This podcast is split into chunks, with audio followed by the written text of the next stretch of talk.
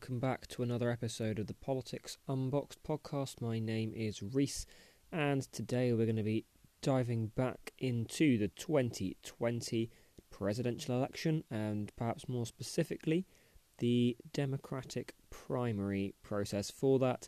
Uh, even more specifically, the Nevada caucus, so the lead up to that, um, what might be happening tomorrow. So as I record this, 22nd of February, it's going to be.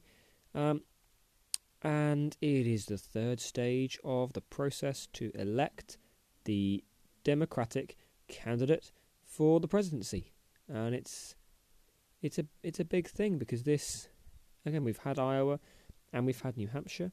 Um, neither of them have produced these clear winners, you might say. They've all been quite close. Uh, but Bernie Sanders edging out at the top and eking out that national lead. If something big happens in Nevada, well, then you you could conceivably see uh, a, a shift in both the landscape of the contest and the direction of the contest. Um, I want to start by having a look at the Democratic debate. So there was um, a debate held in in Nevada by the Nevada Democratic Party between all of the candidates in the race or who made the criteria or reached the, the certain quotas that they had for checks uh, in terms of uh, well in in terms of what thresholds they have for reaching these debates. Uh, but Notably, this debate was the first one to include a certain rising billionaire who has been making a lot of noise on the Democratic side over the past few weeks and months, and that is Mike Bloomberg. Um, this was the first debate that he has been able to participate in because he previously did not meet the, the criteria. There used to be a, a threshold that said you had to have uh, so many individual donations from uh, from well individual citizens. And as Bloomberg is self-funding his entire campaign, um, that sort of threshold was hard to reach for him. But as there was a, a slight rule change by the Democrats um, quite recently, he has been allowed on the stage. And, well, something that happened very, very swiftly uh, in terms of the um, the debate was that Bloomberg realised that being in a position as someone rising in the polls and as someone who is becoming a genuine threat, being in that position on that stage was a bad place to be. Uh, he was taking hits from left, right, and centre uh, or actually left, left, and further left, if you're actually looking at the, the political leanings of the Democratic primary contenders. You have Bernie Sanders criticising him on uh, on issues about his time as the mayor of New York. And this was really sort of a an everyone versus Bloomberg. Yeah, Sanders highlighting the stop and frisk policy, uh, Elizabeth Warren really piled in about these derogatory comments that Bloomberg is reported to have made about women. And these uh, these uh, comments made by Bloomberg have, well, they've they've gathered quite a, a, large stream of negative attention. He's also made some other uh, other comments about the stop and frisk policy and um, the sort of minority uh, vote in America. Uh, one famous bit about, uh, well, probably going to be infamous uh, surrounding this campaign. Michael Bloomberg's comments on um, why he targeted the stop and frisk the way he did, uh, and he said that it was because um, you want to find a criminal. Well, there's a bog standard profile according to him, and that profile was, uh, I believe, 18 to 24 black um, male. Uh, or certainly a minority male, and he said you could Xerox it and hand that out to all of the all the law enforcement agents. So that comment is, I'm sure, going to take a lot more um, time away from Bloomberg's campaign because it is, well, it's uh, the sort of comment that can land a candidate in hot water. Um, Amy Klobuchar has accused Bloomberg of hiding behind TV adverts. Um, this is, uh, again, part of Amy Klobuchar really trying to maintain the position she's gathered in this uh, this race, which she's got a very good position. Um, but she is at risk of being crowded out by um, by Bloomberg. Um, it, would be interesting as this, this moderate force comes up on the, the Democratic Party again. It's interesting to see how the different moderates either compete or uh, build a coalition to, to try and defeat the more, well, the, they call themselves the progressive left of the party. Um, also, Joe Biden piled on the criticism of Michael Bloomberg as well. He, he accused him of uh, criticizing Barack Obama's healthcare reforms. Um, it's uh, well, it's very much sort of Joe Biden trying to retreat to his firewall. He is the closest link to the Obama administration and Obama's campaigns, and it, um, well, it would be a, a good card to, to play should he be anywhere near winning.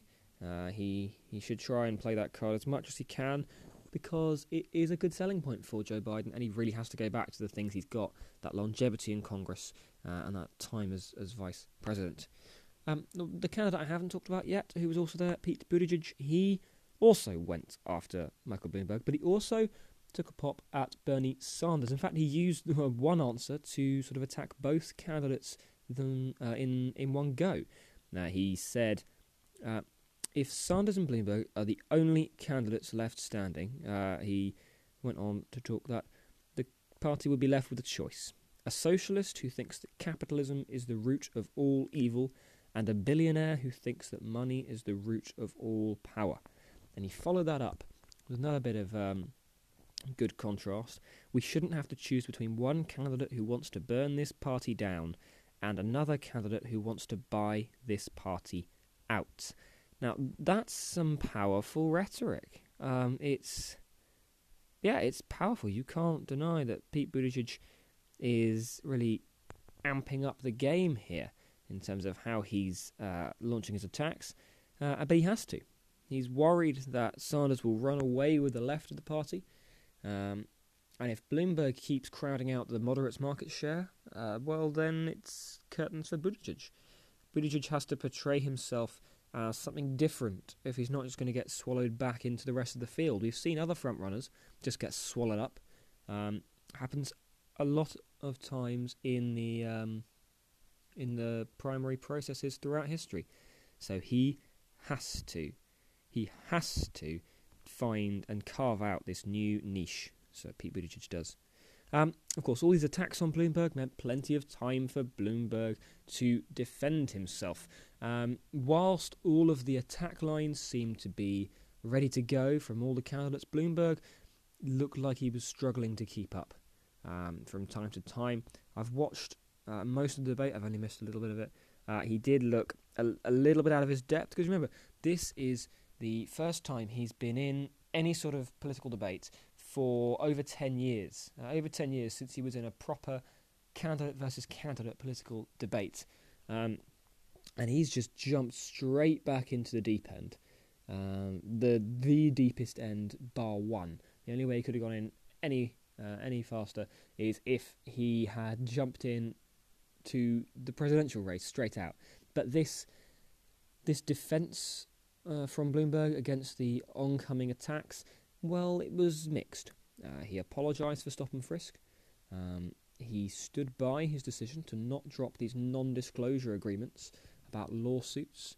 Um, uh, but he did seem.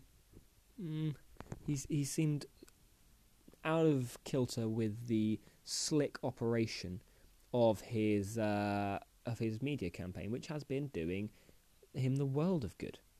Um, as well as everyone attacking Bloomberg, everyone was really attacking, well, everyone. Specifically, though, you have to say Bernie Sanders was getting a lot of attention. He is still the front runner. We're going to go over the polls at the end of this podcast, but as he's the front runner, um, everyone, everyone who knew uh, knew the state of the playing field, had to try and take out some of the Sanders support rather than just build up their own. Uh, the some of the attacks from Pete Buttigieg, um, it's seeming to draw into question the, the hostility of the supporters of Bernie Sanders online. Um, there's a, another quote that Buttigieg came out of, uh, maybe not from this actual debate, um, but it's uh, it can't be a my way or the highway politics. Um, there's this ideological purity at the heart of some of what Bernie Sanders is saying, according to well, actually, I don't think it's according to anyone. There is ideological purity at the heart of what Sanders is saying, um, and it's a part of this battle for the soul of the Democratic Party. Do they go with someone who may well have a very achievable set of goals? Because America does have the resources to pull off what Bernie Sanders is suggesting, but might just be a step too far for now. Um, or do they go for someone who potentially seems more pragmatic, less ideology driven? Uh, it's it's difficult, um, but Buttigieg there really dragging Sanders back on uh, responsibility about how the actions of those people in the sort of media circle around Bernie Sanders are are doing. Uh, Michael Bloomberg, the defensive lines from him weren't brilliant. The attack lines, well, when he was attacking Bernie Sanders, uh, he seemed to do all right. He said there was no chance of Bernie Sanders beating Donald Trump. Uh, he then suggested that Bernie Sanders' political theories had been consigned to the dustbin of history. Uh, he equated Sanders to communism. Um, Sanders, of course, biting back against all of these. So it's a cheap shot. Adding democratic socialism is not communism, but this perception could still be there that it sounds too communist for America. All of this socialism uh, being a dirty word in American politics, it's a very real concern for Democratic voters. Uh, even Elizabeth Warren was attacking uh, Bernie Sanders. Um, she had some sharp comments about the healthcare plan. Um, we will have to see if Sanders can maintain this poll boom. Uh, it's it's interesting. It's very interesting to watch and see if Sanders will make it through uh, Nevada and South Carolina and move on to Super Tuesday, which is March the third. Keep the date in your diary. Uh, if he can move past those original times and then continue his uh, well his resurgence, not his resurgence, his ascendancy to what seems to be the Democratic nomination. Um, everyone was also battling against everyone else because everyone is worried about their share of the vote. Um, Amy Klobuchar and Pete Buttigieg went at each other. Um, he uh, seemed to, well, he was accused of uh, mocking her intelligence by Amy Klobuchar. Uh, he bit back and said she was belittling his mayoral experience. Uh, as one line uh, from Amy Klobuchar, I wish I were as perfect as you, Pete. Uh, she said that with some venom behind it. They didn't shake hands after the debate, and you're seeing this this acrimony um, between the candidates. Uh, Biden and Warren, they both came out fighting. They they had to, they had to, because uh, well, it, it, if they don't bite back by Nevada or or South Carolina, um, it's pretty much over. And We could be seeing the wheels falling off the campaigns, and in fact, those campaigns just folding. Um, so yeah, Biden and Warren, it's really getting up to, to make or break time. Um, but it is interesting to see how this race will unfold. Uh, with the, the primary, it's not the primary, sorry, it's a caucus. Uh, just a, a word of warning on the caucus. It's hopefully not going to have the same outcome as Iowa in terms of taking six days to find a result. Uh, they say they have the system worked out now, so it should be should be all right. Um, and just before we go, uh, or I wrap up this podcast, uh, it's time to just have a look at some of the poll numbers for the national polling and also for the Nevada caucus. So, um, as of now, Pete Buttigieg is leading the overall delegates earned after two states. He's on 23, Bernie Sanders on 21, Elizabeth Warren on 8, Amy Klobuchar 7, Joe Biden on 6. Um, in order to win the nomination on the first ballot at the convention, there has to be 1,991 delegates achieved, which um, doesn't look at the moment like one candidate will be getting there. If we take a look at the national polls, um, Bernie Sanders is the frontrunner. it's now looking indisputable that he is the overall frontrunner. The polling average of the last 10 polls puts Sanders at 28%, Biden at 17%, Bloomberg at 16%, Warren at 12, Buttigieg at 10, Klobuchar 6, and the rest nowhere to be seen. Um, interesting that Biden is still holding on to second place, but only just, and how much Bloomberg has surged. Um, but still, they're not challenging Bernie Sanders.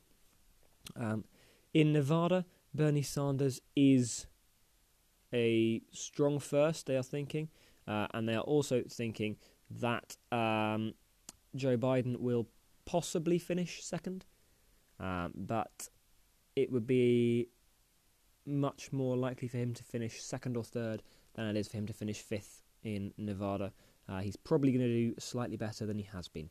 Uh, one last thing I do want to say there is the possibility that no candidate makes it to the 1,991 delegates required to push them over the top, as the phrase goes, and to win the nomination on the first ballot. And that would lead to a scenario called a brokered convention, which is where um, no one gets the majority, therefore, all the delegates who had been pledged to a candidate in any of these primaries or caucuses, all of those delegates are now unpledged. And there are also an extra, uh, I think it's 700 super delegates who will be added to the the total delegates. Uh, they are unelected. They are just high-ranking members of state parties within the Democratic Party. Um, if that were to happen, obviously, completely new arithmetic, and Michael Bloomberg is almost banking on this already. He has already started lobbying those superdelegates and some of the, uh, even the pledged delegates and people who are going to become pledged delegates into supporting him in a brokered convention because he doesn't think, uh, certainly on this strategy, he doesn't think anyone will win the majority and that his best chance is to sort of sneak in uh, through the, the secondary entrance to winning the Democratic nomination. Right then, that was a very interesting podcast to go through. Um, we will have to see how the results of Nevada come out. Um, hopefully, they'll be they'll be ready for a Sunday morning podcast. Um, but all that's left for me to say is thank you very much for listening. Uh, I hope to see you around soon for the next one, and goodbye.